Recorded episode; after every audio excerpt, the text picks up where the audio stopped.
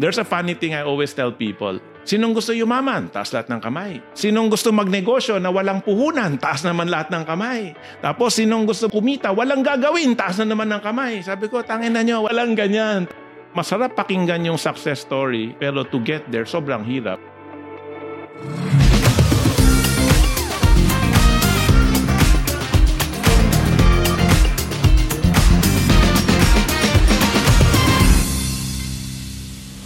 Kamusta mga kagulong? Narito na naman tayo sa isa pang biyahe ng pasahero. Usapang negosyo at diskarte sa buhay kasama ang mga experts. Ako po si Mr. Angkas, George Royeca, at isang karangalan para sa akin na makasama ang guest natin ngayong araw. Partner, open-minded ka ba? Dati, marinig pa lang natin yan, tumatakbo ka ng palayo. But the man sitting across me today, instead lumayo, he embraced it. I-professionalize sa network marketing industry, nilagyan niya na ito ng sistema at binago ang tingin ng mga Pilipino sa networking. Isa siyang hero sa kanyang libu-libong distributors. Marami sa kanila, milyonaryo na ngayon. Let's welcome on today's episode of Pasahero, the President and CEO of iFern, my friend, Tommanny Tan. Partner, maraming salamat. Thank you for being here. Well, thank you for inviting us, no? Mabilis naman kami nakaabot, nag-angkas kami.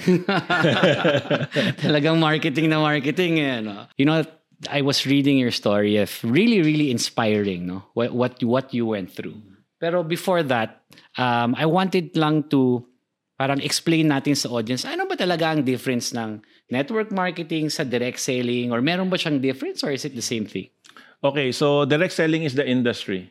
Diba? Pag sinabi mo direct selling, diretso, tao to tao, no? Hindi ka nadadaan sa tindahan. Tapos syempre, napagod na yung tao na I need to knock on a door every day. Kailangan kong kausapin yung classmate ko, kapitbahay, diba? Isa-isa yon. So, nakaisip na multi-level marketing. Kakausapin kita, bebentahan kita, maghanap ka rin ng taong gusto magbenta. Habang nagbebenta ka, kumukomisyon ako sa'yo. Yung tao na nag-introduce sa akin sa negosyo, yung sa taas ko, commission din sa akin. So, hindi malaking puhunan mo, pero para nagiging kumpanya ka. Diba? Namuhunan ka isang beses, sa ilalim mo namuhunan sila, pero nagiging commissioner ka. May commission ka sa efforts na sa ilalim mo. Parang may sarili, parang ano, entrepreneur talaga. Yes, kasi meron kang tao sa ilalim mo. Diba? You have your own sales team. Yes. Wow, ngayon ko lang naisip, yung buong kumpanya, lahat ng sales, may sariling sales team. Yes. Wow, galing. That's why may kanya-kanya silang team, di ba? Nagkakaroon sila ng pangalan ng team nila. Kasi the team is working in unison, di ba? Merong yung isa lalabas, sasamahan niya. Meron din mga team events para sabay-sabay tayo mag-invite, you know. Kunyari, 5 magsasalita, pero 100 yung dumating na tao. Isang salitaan lang. Oo nga no. So, join mo yung energy para the 5 people convincing is actually talking to 100 people. Di ba? Ako, I mean, it's not only that you have your own sales team, but you're also building that community. No? Yes, napaka-importante ng community talaga. Yes. We'll get back to that, Sir Tom. No? Talagang negosyante ka ever since. No? Yes. So, growing up, talagang everyday ang pinag-uusapan, negosyo. Hindi pagiging empleyado. Big difference. And yeah, you were saying nga, di ba, ang sinasabi nila, mag-aral ka para kumuha ka ng trabaho. Yes, pero sa inyo... Yes, di ba? Sa Pinoy, mag-aral, makahanap ng magandang trabaho. No? Sa Incheck, bata ka pa, mag-aral ka mabuti para pag-graduate mo, makapagpatayo ka ng sarili mong negosyo. And kung you're lucky like us, kami magpipinsan, magkakapatid, maraming negosyong lolo't lola, nanay, tatay, kayo ang magmamana o kayo nang magpapatakbo ng mga negosyo natin. Galing. No? So, the mindset talaga is really magnegosyo. Samantalang ang Pinoy, mag-empleyado. So, perfect. No? Lumipat yung mga Incheck sa Pilipinas kasi maraming empleyado dito. My grandfather, no, co-founded Equitable Bank. Okay. Diba? So, but he started, you know, he moved to the Philippines when he was 9 years old. Oh.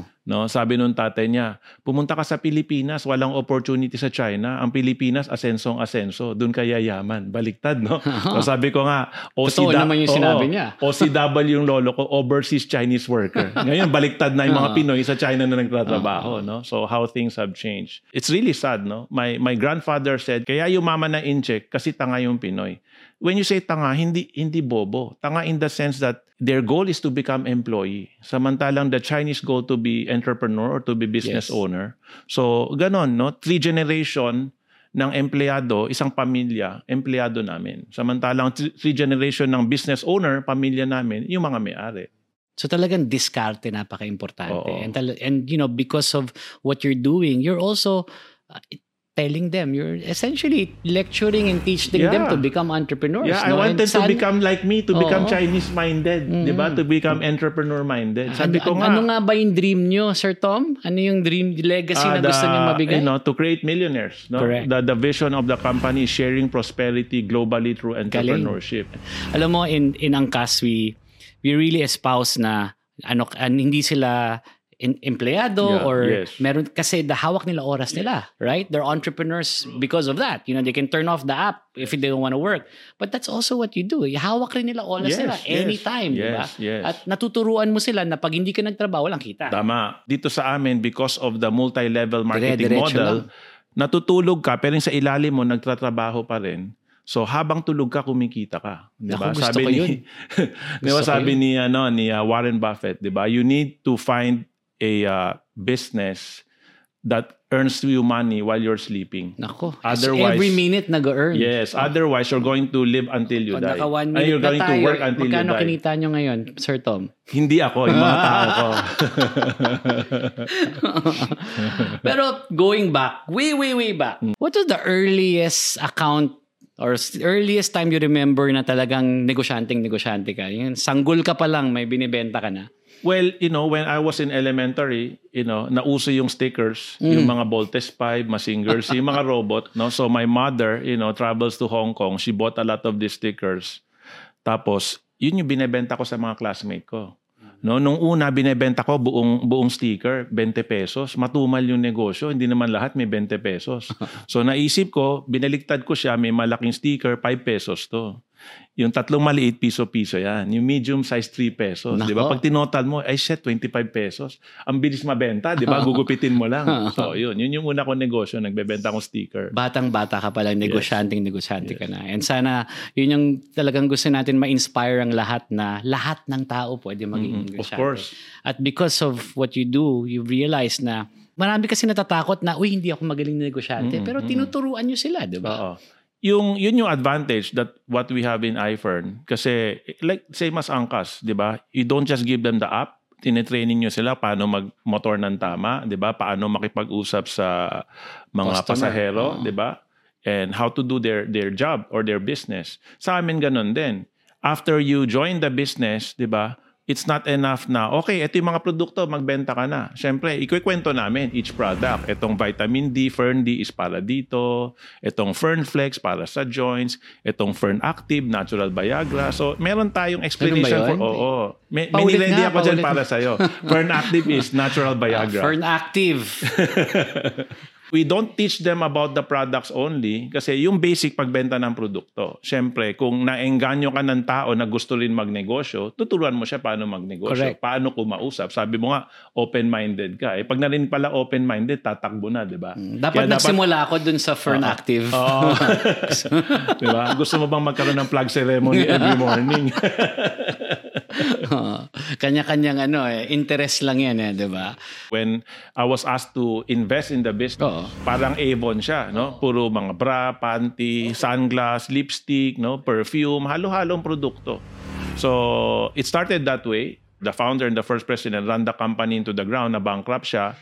So, I needed to decide kung iti-take over ko or hayaan ko na siyang magsara. Kasi, unwittingly, naging chairman of the board ako kasi sabi ko nga, ako pala yung pinaka-uto-uto, ako yung pinaka-bata na investor, ako yung pinaka-malaki na inilabas.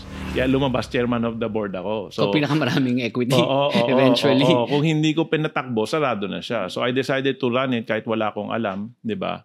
Bumaksak na yung kumpanya. Bankrupt na. Chairman of the board ka, may titulo, pero bankrupt. Ano pumapasok sa utak mo yun? At what possessed you to continue on with the company? Like, what made you do that leap? Actually, diba? Kasi usually, mga tao, naku, bankrupt na yan. Yes. Kanya-kanyang jump ship na yan, diba? Pero no, you stayed there and you saw some value. Anong naisip mo para makita yun? Actually, the reason that sounds good, no? Kasi nga, when I was invited to invest, sabi, marami tayong matutulungan dito. Kasi yung network marketing, though hindi ko pa naiintindihan, sabi niya, maliit lang yung puhunan, malaki yung pwedeng kitain. So, marami tayong matutulungan dito. So, that was the first reason why I invested. Nung nag-bankrupt na siya, sabi ko, tangin na, ito yung first company nung Tan family na malulugi. Tapos ako yung chairman, kahiyaan na to. Baka ma-disown ako. So, and then at that time, I had 4 children. And they were all very young. They were all in preschool. So I retired 2 years. Hindi ako nagnenegosyo. So I was in my 30s and I had people running my businesses for me. And I had only one position. I was president of the PTA. No? Kasi yung 4 na anak ko, nasa preschool, presidente ako ng PTA. So sabi ko, ito nang gagawin ko. Mag-alaga akong bata. Nag-tutor ako. Naghahatid sundo. Then I realized it was boring. And parang I realized na, teka, parang kung 4 na bata lang tuturuan ko, and I can do so much, di ba? I finished a seminar na those who have more should share more to the world. And you should go out and make a difference in the world. And that stuck with me. Na sabi ko, if I stay retired and take care of my 4 kids, hindi ko na-share yung gusto kong magawa sa mundo. So sabi ko, ito na siguro yung vehicle para magawa ko yon. So I took over from chairman, no, naging chairman CEO, naging president CEO ako. Talagang full time ko siya. Yun na lang yung pinatakbo ko. Yung mga ibang negosyo ko, may nagpapatakbo pa rin. So, wala kang alam yun? Wala. So, you took the leap. Oo. Diba? Naisip mo ba yung Fern-C? Huwag muna yung active. Maya pag-usapan natin yun. Yung Fern-C muna. Naisip mo ba na magiging golden opportunity talaga? Well, nakita ko siya lang yung kakaiba. Kasi all of the other products, t-shirt, bra, panty, diba? Parang mabibili mo sa Divisoria ng mas mura. I didn't see the value of the business na parang maraming kikita pero pinatungan mo yung presyo mas mataas kaysa sabilin mo siya sa Divisoria. Siyempre Chinese thinking minded na dapat mura, 'di ba, para mabenta. So sabi ko ayaw ko tong mga to. Etong Fern-C lang yung gusto kong ibenta kasi siya lang yung kakaiba. So you took over. Naisip mo na Fern-C. Was it an instant success? Well, if you will count how long it took me from negative 3 million to 1 billion, it looks like an instant success. Pero in order to get there, sobrang daming pinaghirapan, yes. Diba? When I took over, negative 3 million. Tapos yung mga suppliers nangongolekta. Kasi kahit hindi mabenta yung produkto, eh, kinuha mo na yan eh. Hindi mo mabenta, kailangan mo bayaran. So, pati may binabayaran kang ibang nasa bodega. One by one, tinatawagan ko yung supplier na hindi ko kakilala kasi nag-take over lang ako from previous management, diba? So, tatawagan ko, hi, ako si Tommanny Tan, ako yung bagong presidente. Alam ko may utang kami sa inyo, di ba? Pagbibigyan ko ng mga 6 na buwan, maaayos ko tong kumpanya, mababayaran na namin kayo. Or, ito yung inventaryo nung natitira. Kung hindi nyo na mahintay, pwede nyo nang bawiin. So, I gave them that option. And they were saying, oh my God, buti tinawagan mo kami. Tagal na namin tumatawag dyan, walang sumasagot. Yung dating presidente, kakilala ko yan. Pag tinawagan, nakita number ko, hindi sinasagot. Pag iba number ng sekretarya ko, sasagutin, hello? Di ba? So, it was like that when it started. And I started with 20 employees. I need to cut it down to 6 employees just to survive. Kasi hindi mo sila kaya sweldohan eh. So, paano ko itutuloy benta yung empleyado? Ang walang benta, di ba? So, from 20, I cut it down to 6 and I called the suppliers one by one. And I interviewed everybody. Ano ba trabaho mo dito? Ano ba tong negosyo natin? Nagpe-Fern-C ka ba? Sagot nila, sir, hindi. Ang mahal kasi. Di ba? So, yun ang mga gusto mong marinig. Di ba? So, ang decision ko doon, sabi ko, okay, starting today, lahat na empleyado libre Fern-C. Para masubukan mo, how can you sell something if you don't take it? Di ba? How can the employee say, ma'am, sir, mabisa yan. Eh, hindi mo nga natitake kasi namamahalan ka. Diba? So, tapos pinapabili mo sa akin. Oo. So, kailangan, maraming pagbabago na kailangan gawin. And then, siyempre, napalaki mo yun to 1 billion, diba? But you had you had other distributors. You were in stores or no, diretso na talaga sa mga direct selling lang talaga. Parang it's more of, okay, magbebenta tayo. That time, kasi tinatawanan ng mga tao, ay, yung Fern, pasara na yan. May isang tanga na lang si Tommanny Tan na kumakapit dyan, di ba? Lahat ng mga partner niya tumigil na dyan. Pati yung mga leaders dyan, lumipat na ng kumpanya. Yan. May isa na lang, last man standing na lang yan. So, what we did, no, since we know we cannot compete in Manila, we went to Davao. Sa Davao kami nag-launching. No, we launched Fern-C, November 2004. No, birthday ko yun. Nag-launching kami sa Davao. Tapos January 2005, I took over full control of the company. Wow. So sa Davao, nagpalaki muna kami sa Mindanao. Nung malaki na kami, saka kami sa Manila. So baliktad siya. Usually Manila, kakalat ka sa probinsya. Since I cannot compete sa Manila, sa probinsya muna, nung maingay na doon, may market na, may budget ka na, may sales ka na, saka kami lumipat sa Manila. Wow, alam mo, marami talaga nag-iisip. Lahat ng negosyo naging successful, iniisip nila instant success. Kasi you didn't hear about it then. Yes. Now you heard about it. Sa tingin mo overnight, di ba? Pero that there's never such a thing, di ba? Masarap pakinggan yung success story or yung resulta, pero to get there, sobrang hirap. Yes. Ako nga, marami pa rin tumatawag sa akin, uy, galing naman ang Angkas, di ba? Kailan mo yan binuksan kahapon, di ba? So, hindi. Parati sabi niya, swerte mo, George. Swerte mo, di ba? Diba? Oo, swerte nga. Oo. Sana ganun lang laging diba? Swerte, di ba? And a lot of people, you know, very few people have actually taken that strategy, no? To go out first and in later on, di ba? There's, you know, AT&T in the US, yan yung strategy nila eh. They were the carrier of the rural. And then yung mga rural areas lumaki, naging city, and eventually they came into the big city. So, you know, it's very interesting. From the time that you became successful, okay na yung Fern-C, ang ganda na. When did you start realizing na kailangan mo mag-diversify? When did you start bringing in the other Fern-C products? No? Actually, you know, dahil successful ka, di ba? I took over January 2005. By December 2007, 1 billion na yung benta namin, di ba? From negative to 1 billion in just, parang like 3 years, di ba? Yung during those times, you're drunk with success na, magpa 5 billion to, isa lang ang produkto, ganon, di ba? Forever yan. Oo, forever yan. Walang titibag dito, di ba? Walang kalaban yan. Walang tigil ang party. So, you will have that mindset, no? Fortunately, I entered Asian Institute of Management, no? Master's degree in entrepreneurship, and we had the best professors there. All of my classmates were CEOs, no? Or COO, child of owner. Kasi kung hindi makapunta yung magulang ang pinadala yung mga anak. So fortunately, I entered there and yun yung nag-explain yung mga professors, product life cycle, Tommanny, hindi yan naabot ng 3 billion na isang produkto lang. No? Kala mo, ayan, papasok na yung mga peke, papasok na yung mga gaya-gaya. Sabi niya, mahihirapan ka na. Sabi niya, duduguin ka bago ka mag 2 billion dyan. So parang nabusan ako ng malamig na tubig. And then, okay, talagang nakapokus ako. Ano bang matututunan ko sa mga professor ko? Ano bang pwede kong gawin? How were you able to take that advice? So, syempre, pumunta ka sa school, no? And look, you were super successful at that time. Lalo na from negative. Yes, diba? Napabalik. In such a short span of time, you were able to bring. So, feeling mo talagang okay na okay ka. What did you tell yourself para makinig sa ibang tao at maisip na, uy, baka... Yun nga, nabuhusan ka ng tubig, nakimasmasan ka.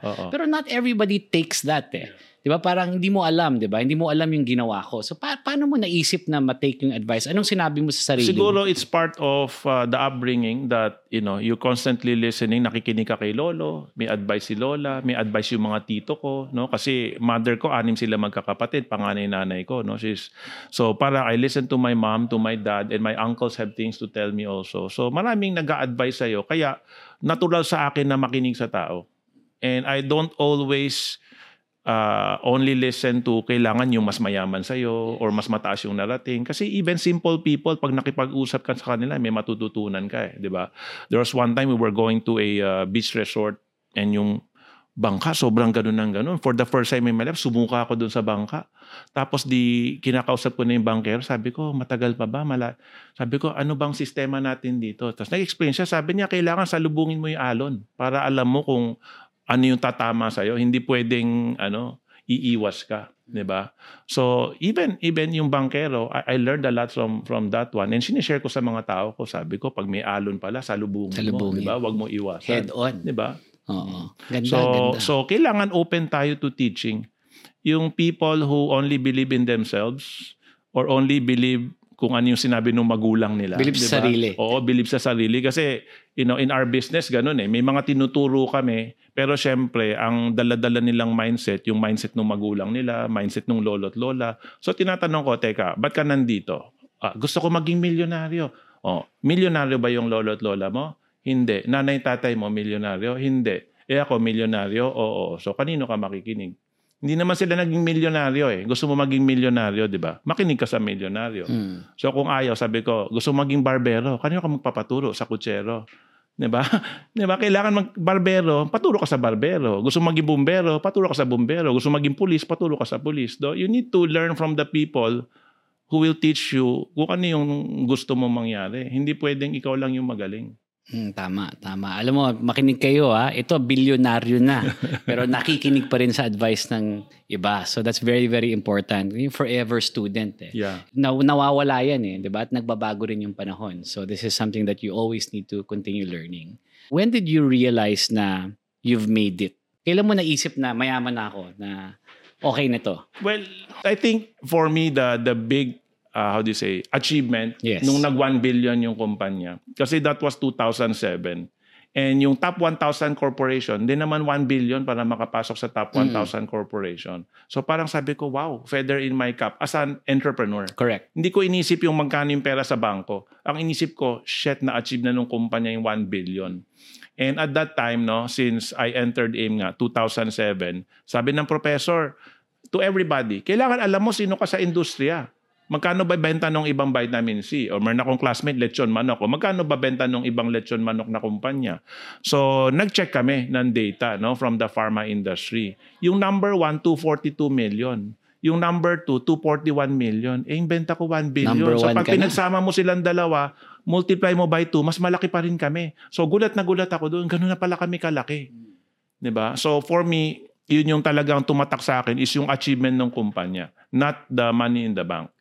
And you know, that is also a possible pitfall, right? When you've become, or when you feel that you're successful already, diba? You become complacent. What made you move forward? What made you move on? O, 1 billion ka na, number 1 ka na sa industriya. O, ba't may drive ka pa rin? Well, kasi yung drive namin, going back, no, we wanted to help people, no. I attended the marketing seminar, sabi, oh, what do you do, di ba? Go up on stage, tell me your name, what do you do? Sabi ko, I'm Tommanny Tan, I create millionaires. Di ba? So nung lunch break, pumila lahat sa akin, di ba? Kinukuha yung calling card ko. Oo, hindi pa uso cellphone nun, calling card pa eh. Di ba? So, yun eh. Because I wanted to create more successful people, yung sobrang happiness namin ni Mrs. is nakikita namin yung pagbabago sa buhay nila. From walang-wala, kaya na bumili ng mamahalin na kotse, di ba? Kaya na bumili ng lumipat na sa malaking bahay. No? Seeing those changes really fulfills us. Kaya, it's not enough that we have one product. It's not enough that we can only help the people in the Philippines. Kailangan lumabas tayo. Kaya that's the driving force to add more products. No, lumabas ng Pilipinas, 'di ba? Parang soon we're gonna be opening in Dubai, no, our first company owned international branch. We have office in Bahrain, we have in Milan, we have in Africa. But they are all distributor owned, no? So syempre for me, pride as again as a business owner or as an entrepreneur na talagang kaya ko na pala magbukas ng brand sa ibang bansa. Yung rerenta ka ng opisina, re-renovate mo, di ba? Inalisensya mo na lahat ng produkto kasi syempre yun yung difficult process eh. Ipapalisensya mo lahat kasi food supplement kami eh, di ba? Mga gamot yung binebenta namin, so mahaba yung proseso na yun, no? It takes us almost a year already, no, to license everything. Tapos yung alam mo yun, yung excited na pupunta kami doon, hahanap tayo opisina, 'di ba? Re-renovate mo. Excited ako to hire Filipino for a Filipino company operating outside in of the Philippines. In another place. Yes, ganda. Yes. So, ano yung number mo sa utak mo? Ilang milyonaryo ang kailangan mong i-create bago ka sabihin mo sa sarili mo na okay na? Kung playing done with numbers lang, you know, 1 million millionaires. 1 million millionaires is enough to make a really great impact. No, right now what we have, yung kumita ng 1 million sa amin, 675 people na yung kumita ng 1 million. Yung kumita ng 5 million, 135 people. Wow. Tapos yung kumita ng 50 million pataas, 12 na sila. So para sa akin, yung pag sinasabi mong pyramid, sabi ko, ito yung pyramid na pagmamalaki ko. Kasi talagang nakikita mo yung progression kung paano sila kumita. Ako, kawawa naman mga bikers ko. Baka lumipat na yung CEO ng Angkas, maging empleyado na lang. So talagang, you know, this is something that you really track, no? KPI mo yan para sa sarili mo. Yes, ano? Kasi a lot of people nga doon sa pyramid, di ba? Marami doon sa pyramid, pero hindi talaga nila masyadong fino-focus yung pinakataas ng pyramid. Basta malaking pyramid, okay na. But really, you want them to talagang mag-step kasi ladder doon. Kasi yung ginagawa mo, hindi naman lahat ang pangarap maging milyonaryo. Correct. Yung ibang pangarap lang niya makapagbayad ng utang, no, makapagbayad ng kuryente, makapagbayad ng tuition. So, yun yung meron sa amin, no? We can help people achieve that. And right now, sa pagpasok ng TikTok, sobrang ganda. Kasi yung mga tao hindi lumabas ng bahay, pwede magbenta eh. Basta meron kang, sabi nga ninis palagi, basta makakonect ka sa wifi ng kapitbahay, di ba? Makahiram ka ng cellphone, di ba? Meron kang TikTok account, di ba? And there's a funny thing I always tell people. Pagka yung sa opisina, sabi ko, sinong gusto yumaman? Taas lahat ng kamay. Sinong gusto magnegosyo na walang puhunan? Taas naman lahat ng kamay. Tapos sinong gusto kumita, walang gagawin, taas na naman ng kamay. Sabi ko, tangin na nyo, walang ganyan. Hindi ko nabababa yung kamay ko, ha? Dito na lang yan. Sabi ko, walang ganyan. Tapos tawanan sila lahat. Sabi ko, pero sobrang ganda ng technology, sobrang ganda ng mga apps, na sabi ko, shit, in 2023, na-invento na yung walang gagawin, walang ipupuhunan, pero kikita. Ang tawag pala sa kanya, the TikTok affiliate. Diba? Sabi ko, basta magaling ka sumayaw, magaling ka kumanta, willing kang ipakita yung boobs mo o yung puwet mo. Diba? Pwede rin, pwede rin. Yung pakita yung puwet at boobs.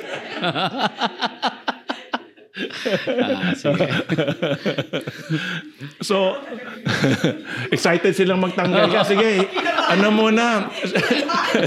Parang gusto nakiba na yung ating interview. Gusto nyo mag-rate na, di ba? Gusto nyo mag-trending, di ba? Hindi naman to live TV, di ba? Wala naman ano dito, MTRCB. Baka after mo maghubad, papasukin na MTRCB to. So back to that, no? Na-invento yung TikTok affiliate. Sobrang ganda. Meron kang existing TikTok account na maraming followers, pero ayaw mo magbenta. So here comes the iFern reseller, no? Nagbebenta kami or nagbebenta siya pero konti lang ang follower niya. Kontakin ka niya. George, marami kang follower, 'di ba? Pwede bang mag-affiliate ka sa akin? Ganda. Paano yung affiliate? Sabi niya, wala, hahawakan mo na yung Fern Active. Sabihin mo, wow, this is natural. Tapos Viagra. Lahat ng paano. Yan. Hawakan mo yan, sabihin mo, natural Viagra. Yes, ganon. 'Di ba? Ito ang favorite natin. Ni George. Maraming makakaangkas. Nako. Mali ba yun? Yung mga producers ko. Nag-walk out na yata yung producer ko eh. Akin na to, ah. Oo, of course. Actually, dalawa yan. Ilan ba kailangan ko i-take dito? Sa isang... Depende sa edad. Nung bata-bata ako. So yung affiliate, so pag ginawa ka mo lang, lahat ng sales, may porsyento ka dun sa... So lumabas, ikaw yung maraming TikTok follower. Ako yung reseller. So meron akong yellow basket. Yung yellow basket ko, ilalagay mo lang sa video na pinost mo. So yan, nagkwento ka about the product, ganyan. Tapos natutuwa yung tao sa'yo or marami kang follower. Ano ba yung binibenta ni George? Titignan niya yung yellow basket. So pagkita niya sa yellow basket, uy, mukhang okay itong Fern Active. Mag-order siya, di ba? Kay TikTok ka nagbayad. Yung order, papasok dun sa seller. Si seller yung magpapak, pipikapin ni TikTok, i-deliver dun sa bumili. Pagka nabayaran na yung commission, papasok sa'yo. Wow. Ang ginawa mo lang, nag-post ka lang. Galing. Talagang, so affiliate marketing talaga siya. Oo, affiliate marketing lang talaga siya. Wow, that's amazing. Kaya sabi ko, shit, grabe talaga technology. In 2023, walang puhunan, walang gagawin, kikita. Alam mo, this is something that I always espouse, no? When you use technology to really uplift the lives of people. Alam mo, if it weren't for technology, hindi naman namin inimbento yung... motorcycle taxi, ang daming habal-habal. Yes. Pero hindi yun ma-regulate kasi walang teknolohiya. Yes. Because of technology, talagang pwede mong gamitin yun. Kung tutuusin, pwede mo talaga siyang gamitin. Diba? So, kayo, mag-iFern Active kasi mga kailangan, pero TikTok, di ba? TikTok is the way to go. With iFern, you can earn na wala kang ginagawa, di ba? So you do this a lot. You talk to your sellers, you inspire them. What is, if you were to think of three things, what are the top three things that you want, that you can tell them? You know, ano ba yung mindset na kailangan nila? Okay. If they are thinking now of, you know, going into a business, doing something on their own, ano yung kailangan nilang pag-isipan? You know, just a quick tip para sa kanila. Quick tip, no? Siguro yung tip natin yung connected sa industriya natin. Yes, diba? Yes. Kasi sinabi, ay, networking, scam yan. Oo. Tama? So, yes, marami kasing scam na networking, no? Merong pyramiding, merong pyramiding, pera-pera talaga. Yan, maraming hinuli na ng pulis yan, di ba? Marami ng kumpanya nagsara dahil dyan. Marami ng luha na lumabas yan. Marami na nasirang buhay dyan. So ngayon, we are the direct selling company. So the first thing you need to do, research. Di ba? Google is free. Di ba, Google mo, ano ba tong kumpanya? Ano ba tong produkto niya? Kasi example, yung mga products namin. Fern-C is the first World Branding Awarded vitamin C, no? From Kensington Palace, London, England. And because of the pandemic, sino yung mga kasama niyo na ibang ano, brand? Well, si Steven Tan, nakilala namin sa London kasi that year, 2 Filipino companies were awarded, SM Supermall and Fern-C. Oh, wow. Okay. Diba? So but, kaliga mo yung SM. Yeah. Galing. Tapos, from a brand perspective. Yes, the other Filipino company, you know, Jollibee, Pure Gold, Tanduay. Wow. No? Tapos yung pagka-global players, Yakult, Cadbury, Lego, British Airways, Louis Vuitton, BMW. Diba? Ganun level yung mga awarded. So Fern-C is the first vitamin C with the World Branding Award. Tapos, because of the pandemic, no, 2019, no, up to 2022, we won four in a row World Branding Award for Fern-D. Kasi globally, everybody needs vitamin D. Mm-hmm. Diba? Sunlight. Oh, by the way, nandito pala, inabot sa akin. Ganda. Okay? So number one, research. Diba? Kasi kung duda ka, mag-research ka. Correct. Huwag ka lang makinig na sabi nung pinsan nung kapitbahay, ng lola, nung kapatid, nung kumpare mo na, ay, wag kang pasukin yung networking, lugi ka dyan, di ba? Do your research. Sino ba si iFern? Ano ba si Fern-D? Ano ba si Fern Active? Sino ba si Tommanny Tan? Di ba? Number two, no? Of course, with everything, kailangan ng hard work. Pero hard work is not the secret, di ba? Kasi a street sweeper is hardworking. Hardworking. Tama, janitor is hardworking. Correct. Di ba? Maraming hardworking, pero you work on the wrong thing, hindi ka yayaman, mabubuhay ka. Mm. So kung gusto mo yumaman, kailangan pili tayo ng opportunity or yung negosyo na pwedeng magpayaman sa atin. And paano masabing yayaman? Kunyari, pinili mo Tuluturo. Sino ba yung mga mayayaman na may-ari ng Tuluturo? Or sari-sari store yung napili mo. Sino ba yung mga mayayaman na sari-sari store? Okay, so kailangan hard work. I mean, research, hard work, you know, find the right business, no? Kasi kung ang goal mo yumaman, hahanapin mo yung kumpanya na mabilis kang payayamanin. And number three, puhunan. Meron ka bang puhunan? Kung wala ka puhunan, eh yung negosyo namin, mababa lang yung kailangan na puhunan, di ba? Kasi nga, low entry, no? You have people under you who like to sell products also. And since ikaw ang nag-introduce sa kanila, lahat ng effort nila, lahat ng benta nila, may commission ka. Na only happens sa big company. Di ba? Si big company, sandaan yung ahente. Lahat ng benta ng ahente, pasok sa kumpanya. Eh in this case, yung mga ahente, under sa'yo. Kahit hindi ikaw yung may-ari ng kumpanya, yung effort ng ahente sa ilalim mo, umaakyat sa'yo. And syempre, goal nga namin, magpayaman. So, when you ask me, gaano kayaman, ang sabihin ko, mas marami akong napayaman. Kasi yung the way we structure our compensation or our commissioning, mas malaki. 90% ng income na pupunta sa tao. Kasi yun yung gusto mo mangyari. Gusto mo sila payamanin. Eh. Kaya, kada benta, 90% kanila. Para mabilis silang umasenso, mabilis silang yumaman. Ilan na yung mga asenso partners natin and distributors ng Fern-C? Right now, yung active namin, yung every month may kinikita, 300,000. Wow. Wow, congratulations. Let's go. 300,000 you uprooted out of poverty. Yes. And more companies like you and more people like you who dreams like that, talagang I think we really have the ability to eradicate poverty in our lifetime. Definitely. Diba? Diba, we're both active sa go-negosyo. Yes. Diba? Si Joey Concepcion has been talking about this and helping us, you know, push this, no, help the MSME. Talagang kaya talaga. Kaya.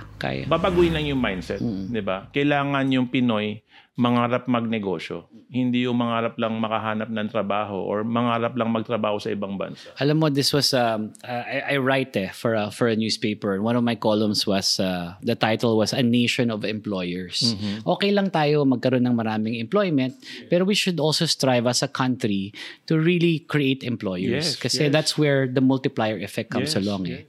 Eh. Diba? The top 1% of companies is 80% of our GDP, right? You know, so but there are 99% of the companies are MSMEs.